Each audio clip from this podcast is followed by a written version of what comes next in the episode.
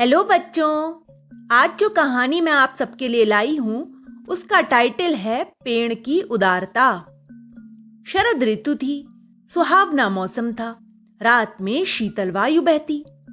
हर सिंगार के ढेरों फूल झर झर करके गिरते।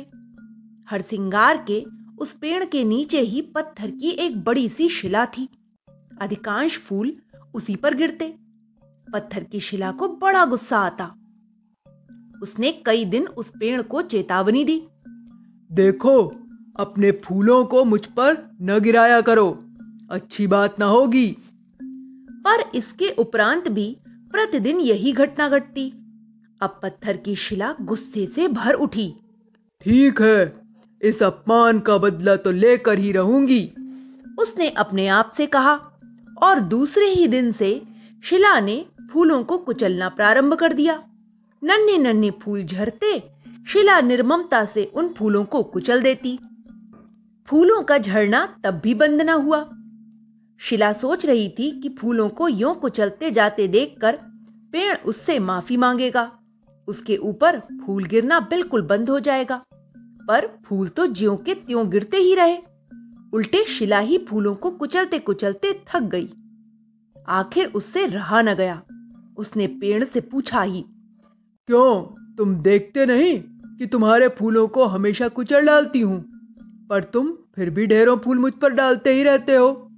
क्या फूलों के यो नष्ट होने से तुम्हें पीड़ा नहीं होती? पेड़ हंसा और बोला, दीदी, मैं सोच लेता हूँ कि तुम मेरा उपकार ही कर रही हो।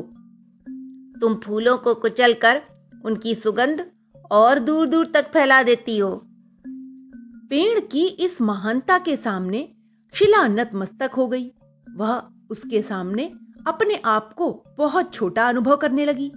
वह पश्चाताप से भर उठी।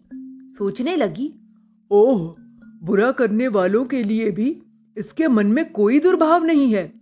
सामान्य रूप से तो जरा सा बुरा करने वाले को हम अपना शत्रु ही मान लेते हैं। कैसा उदार दृष्टिकोण है इसका? वह पेड़ से बोली, भैया मुझे माफ़ करना। मैं तुम्हारे जैसी महान तो नहीं हूँ। मैं तो बड़ी अधम हूँ। मैंने तो बड़े ही गुस्से में भर कर तुम्हारे उन फूलों को कुचला और मसला था। पेड़ उसकी बात सुनकर कुछ पल चुप रहा। फिर वह दूर क्षितिज की ओर देखते हुए, मानो अपने आप से ही कह रहा हो। ऐसे धीमे स्वर में वह बोला, हर बात के दो पहलू होते हैं अच्छा और बुरा। यदि हमारा स्वभाव बुराई खोजने का ही बन जाता है तो हमारा जीवन कुढ़न खीज असंतोष से भर उठता है। न हम किसी पर विश्वास कर पाते हैं और न कोई हम पर। यह तो बिल्कुल ठीक है कहते हो तुम। शिला बोली। पेड़ आगे कहने लगा और जब हम बुराई में भी भलाई पक्ष खोज लेते हैं तो यह आवश्यक नहीं कि बुरा करने वाले का हम उस समय ही प्रतिकार कर पाएँ।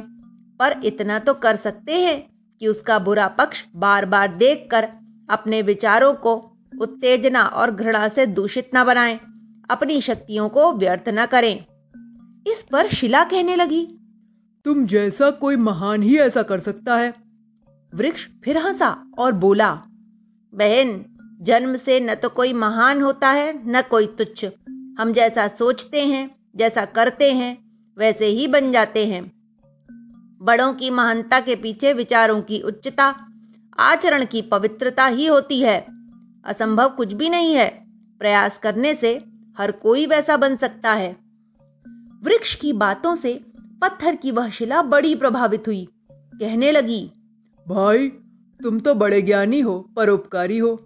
आज तुमने मुझे जीवन जीने की सही दिशा दिखाई है।